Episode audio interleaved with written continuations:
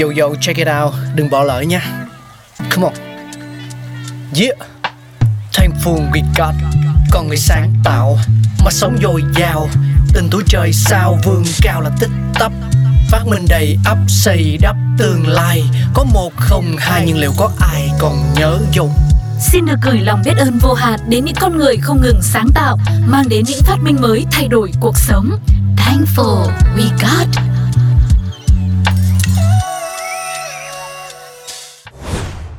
Kẹo cao su. Ai chẳng từng thử một lần trong đời, cái kẹo bé nhỏ mà nhai mãi chẳng hết. Cùng xem thử nó đã xuất hiện trên trái đất này từ khi nào nhé. Chỉ khoảng một thế kỷ trôi qua kể từ khi ra đời, kẹo cao su đã thực sự trở thành một trong những sản phẩm được tiêu thụ nhiều nhất. Hiện nay ở Mỹ, kết nối của kẹo cao su đã có hơn 100 sản phẩm loại này được tiêu thụ. Hàng năm, người Mỹ chi khoảng 2 tỷ đô la cho kẹo sinh gum. Dựa trên số liệu chính thức, rõ ràng là nhu cầu về kẹo cao su không phụ thuộc vào mùa hay xu hướng. Nhân tiện nói thêm, nhai là một nhu cầu tự nhiên của toàn thể loài người. Ở Hy Lạp cổ đại, nhiều người yêu thích kẹo cao su đã sử dụng nhựa của cây hồ chăn. Người Ấn Độ và các dân tộc vùng Đông Nam Á thì có thói quen nhai trầu vì tin rằng Quá trình này củng cố cho răng, làm cho hơi thở thơm mát. Người ta thường chấp nhận ý kiến cho rằng người châu Âu đã mượn niềm đam mê nhai của người Ấn Độ. Nhà sản xuất kẹo cao su đầu tiên, John Curtis, vào năm 1848 đã nảy ra ý tưởng bọc các miếng nhựa cây trong giấy gói. Vài năm sau thì ông bắt đầu sử dụng paraffin rẻ tiền có chứa các loại gia vị có mùi thơm. Curtis đã phất lên trong lĩnh vực kinh doanh này và xây liên tiếp ba nhà máy sản xuất kẹo paraffin. Nhà sĩ người Mỹ William Finlay Sample được cấp bằng sáng chế kẹo cao su vào năm 1869. Ông đã đề nghị nấu nó từ cao su, than đá và nhiều hương vị khác nữa. Trong cùng năm đó, kẹo cao su thực sự đã xuất hiện. Sự kiện này xảy ra nhờ vào một viên tướng. Sau một thời gian ngắn cai trị Mexico, tướng Antonio Lopez de Santa Anna trốn sang Hoa Kỳ. Ông ta là một người Mexico thực thụ và thường xuyên nhai kẹo từ nhựa cây hồng xiêm. Tương truyền, vị tướng này đã chia sẻ bí mật với nhà sáng chế người gốc Anh Thomas Adams và thiết lập một nguồn cung cấp nhựa hồng xiêm. Adams đã lắp ráp chiếc máy làm kẹo cao su đầu tiên vào năm 1871 rồi bắt đầu bán sản phẩm kẹo Blackjack hương cam thảo đã xuất hiện vào năm 1884 rồi được sản xuất cho đến tận những năm 70 của thế kỷ 20.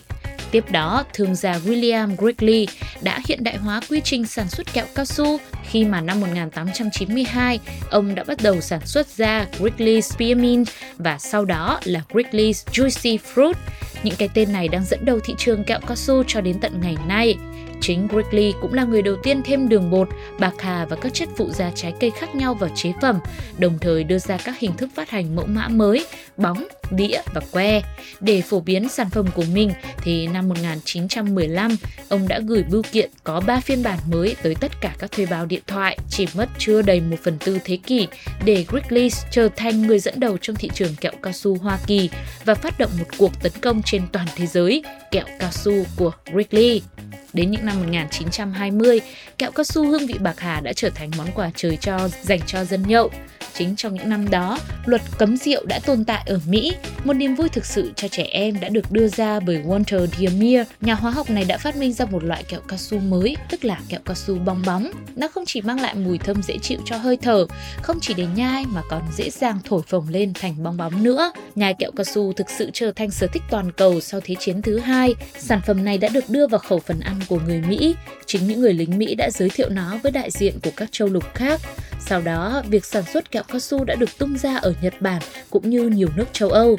Chỉ trong thập niên 1970, sau năm 1980, chất tạo ngọt được thêm vào kẹo cao su khiến cho nhiều nhà sĩ hài lòng. Các công ty kẹo cao su ra sức chào mời, nhấn mạnh những lợi ích của sản phẩm như làm sạch khoang miệng từ những mảnh vụn thức ăn còn sót lại, tạo mùi thơm, thay điếu thuốc cho người hút thuốc, chữa nghẹt tai trên máy bay hay là giúp cho người dùng dễ dàng tập trung chú ý vào công việc.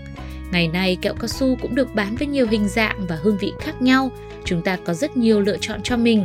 Tại nước Anh, một công ty Mexico nhỏ có tên là Chexza đã tung ra kẹo cao su có thể phân hủy đầu tiên trên thế giới nữa. Và thời còn nhỏ không biết có ai trong số quý vị đang đồng hành cùng với Thankful We Got lúc này đã từng tham gia một cuộc thi thổi bong bóng từ kẹo cao su chưa? Dù là quy mô thật là nhiều người hay là quy mô chỉ hai người, nhiều khi mình với cả bạn nhỏ hàng xóm hay là mình với anh em trong nhà, một cuộc thi thổi bóng từ kẹo cao su như thế nhưng hẳn đã để lại rất nhiều những ký ức đáng nhớ. Và lịch sử ra đời của kẹo cao su là vậy đấy, một chiếc kẹo bé nhỏ nhưng lại trải qua một quá trình rất lâu đời đúng không ạ? Lúc này thì thời lượng dành cho Thankful We Got ngày hôm nay phải khép lại rồi. Sugar xin chào và hẹn gặp lại quý vị ở những tập tiếp nhé.